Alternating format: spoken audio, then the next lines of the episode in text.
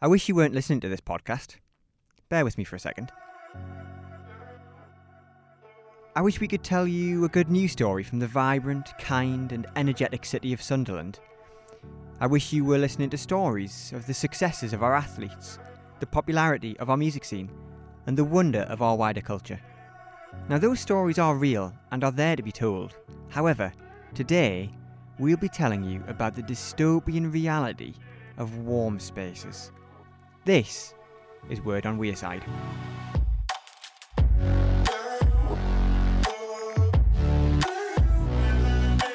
Life in the UK in 2022 is bleak.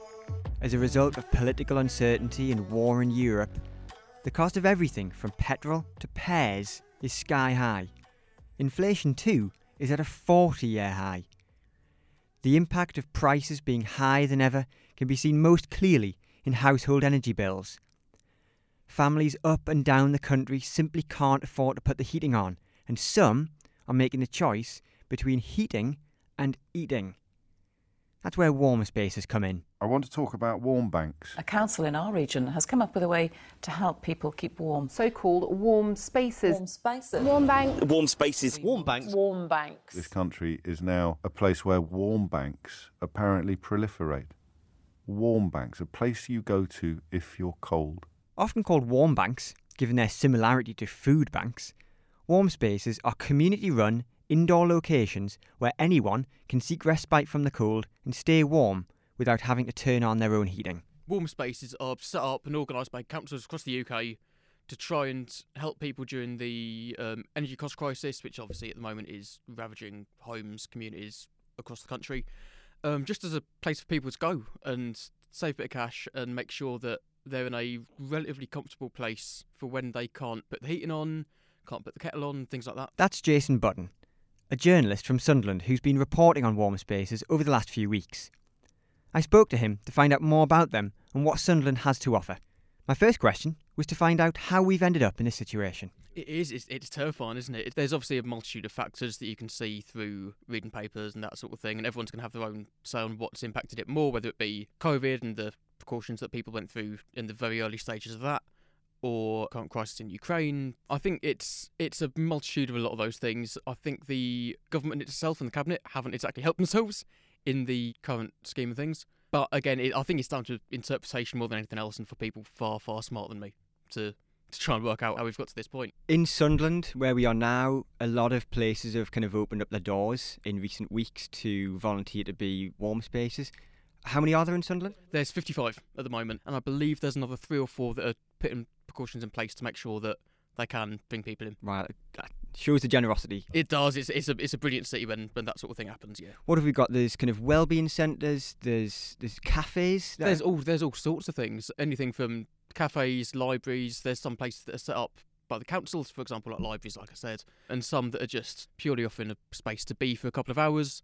There's some that are offering um, games for kids. There's some that are offering like hot meals. There's also some council-run community centres that are offering like money-saving schemes and that sort of thing to try and encourage people to maybe not necessarily need the support that's being given over a long-term periods, which I think we all want, to be honest. I can't imagine what it must be like to have to go into a place like that and just be there because you can't afford to heat your own home through no fault of your own.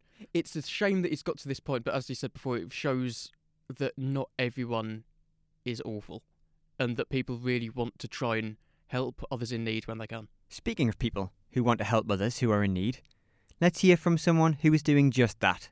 Kim McCulloch is project lead and a community counsellor at Sunderland based Impact Northeast, a regional leader in therapeutic services that is doubling up as a warm space for the winter. Our reporter Bethany has been to speak to Kim and started off by asking her why Impact Northeast decided to open its doors as a warm space. I think it's because where we're based is like in the, in the heart of the community really and it's we've got a lot of people in the community who already come and use our services for different things like food banks and we're quite the people around here are quite familiar with us.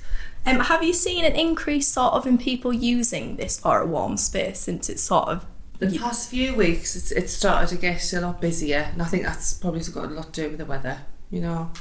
But it's it's like there's people who come in for counselling and things and, and they'll obviously tell you how, how they're struggling with the cost of living crisis.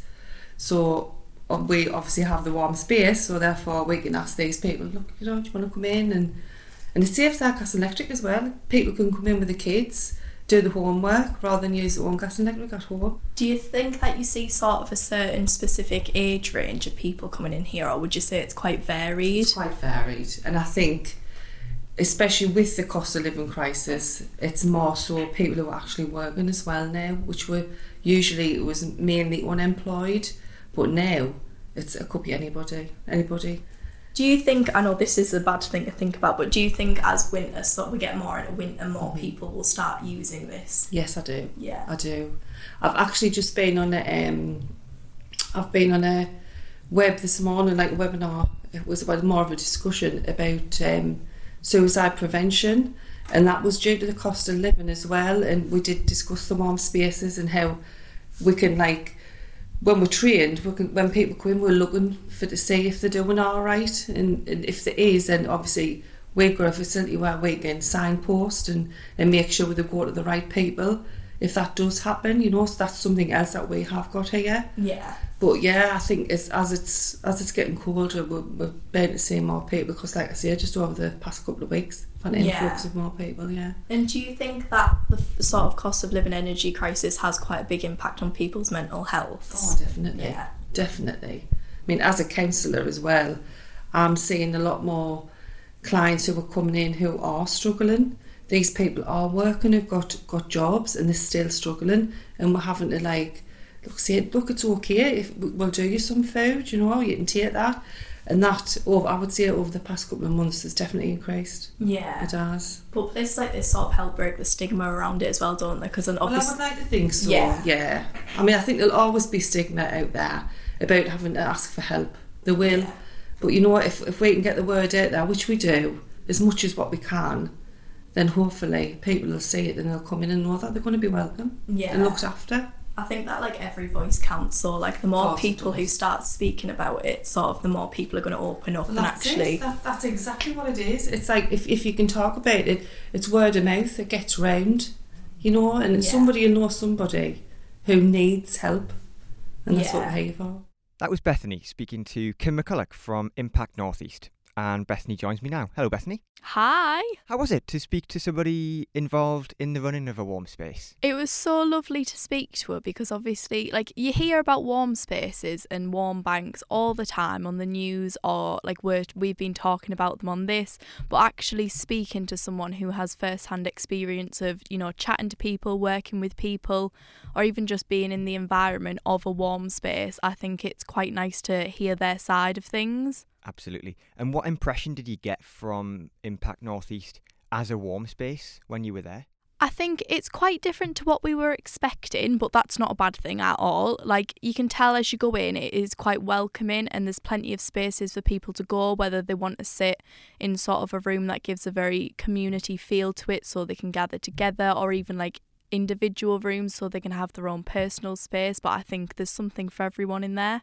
And if anybody listening to this needs to use a warm space, would you would you recommend Impact Northeast as a as a place to go for that? Oh, definitely. I think they've got the space for it. You know, like I've just said, sort of the privacy or the community or just the people who work there. Like Kim, for example, she's so lovely. They'll be willing to listen to you, you know, give you a hand with anything you need. Being there as well, you get a sense of the community. And, you know, again, talking to Kim, I think because there's people like that then because of the area if people wanted to go there there'll be no stress or worry for them to think that there's not going to be anyone for them to talk to because we touched on the stigma in the interview of going to places like this talking about mental health but i think places like this they don't care as much about the stigma like to them it's more about helping people and not letting people stress about what they're going to do where they're going to go who they're going to talk to and that's the main aim of places like these Amazing. Thanks, Bethany. you're welcome Now, back to Jason, who's talking about the stigma, if indeed there is one,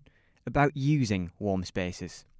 I think because it's more of a acceptable acceptable is the wrong term, but it's more of a well known issue at the moment that kind of impacts everyone.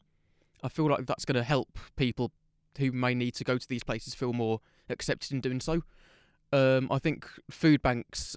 There's some people in society that kind of make it look like an us and them sort of situation, whereas I think because everyone is impacted by the cost of energy crisis, if not accepting, there'll be at least understanding of people's positions. I hope so anyway, because I think it'd be awful if it did reach a point of us and them again. Only recently as well, we've seen interest rates go up to what's it, three percent now. Are more and more people going to become reliant? Yeah, it's it's something that genuinely impacts hundreds and hundreds of people. Like um, at the moment in the UK, there's 3.9 million kids in poverty, and in the northeast, on average, eight kids in a in a classroom are in poverty. And I don't see how at the moment certain communities are going to be able to keep going through it.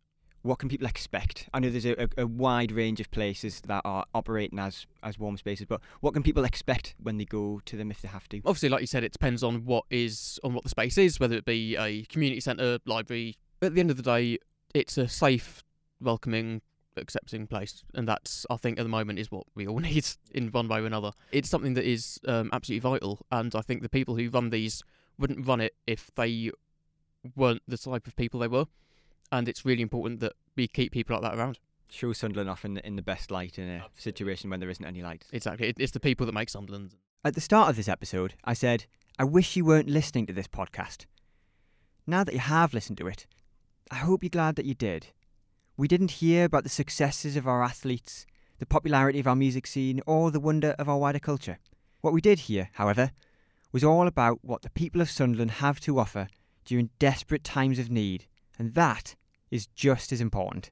It is the people that make Sunderland.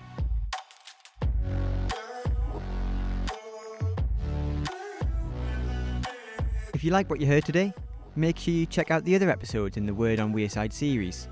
Don't forget to leave us a review, rate us 5 stars, and follow us on Twitter and Instagram at Spark Sunderland. Thanks for listening.